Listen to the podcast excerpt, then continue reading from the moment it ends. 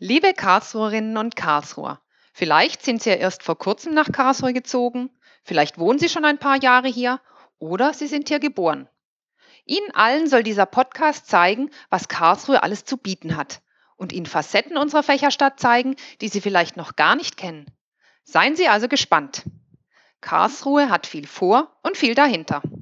Vor zum Beispiel die Feier des 300-jährigen Jubiläums im Jahr 2015. 300 Jahre, das ist ja nun nicht gerade viel, werden Sie vielleicht sagen. Andere Städte haben ja gut und gern 3000 Jahre auf dem Buckel.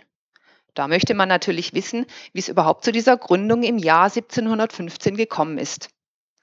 Karlsruhe war eine der letzten großen geplanten europäischen Stadtgründungen. Vielleicht haben Sie ja schon von der Legende gehört, die Karlsruhe auch ihren Namen verschafft hat. Der Markgraf von Baden, Karl Wilhelm, soll bei einem Jagdausflug im Hartwald eingeschlafen sein. Im Traum hatte dann ein überaus prächtiges Schloss inmitten einer neuen Stadt gesehen, deren Straßen konzentrisch auf das Schloss zuführten. Dieses Traumschloss und diese Stadt ließ er sich dann tatsächlich auf dem Reißbrett entwerfen.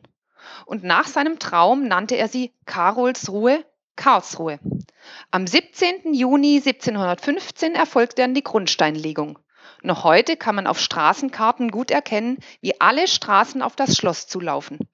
Das entsprach natürlich genau dem Selbstverständnis eines absolutistischen Fürsten, der sich selbst als das Zentrum, sozusagen die Sonne ansah und auf den die gesamte neue Stadt zulaufen sollte. Für einen absolutistischen Fürsten hatte Karl Wilhelm allerdings ein paar ganz moderne Ideen, die er in einem Dokument zum Ausdruck gebracht hat, das Privilegienbrief genannt wird, und in dem er seine Vorstellungen von einer Modellstadt erklärt hat persönliche und wirtschaftliche Freiheit für die Bürger, Gleichheit vor dem Recht und sogar bestimmte Formen der politischen Mitsprache. Von Anfang an war Karlsruhe übrigens multinational. Es siedelten sich schon bei der Gründung Franzosen, Italiener, Polen, Schweizer und Bürger verschiedener deutscher Kleinstaaten an.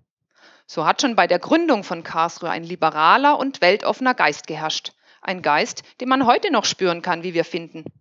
Grund genug, das 300-jährige Jubiläum mit einem großen Fest und unzähligen Veranstaltungen und Aktionen zu feiern.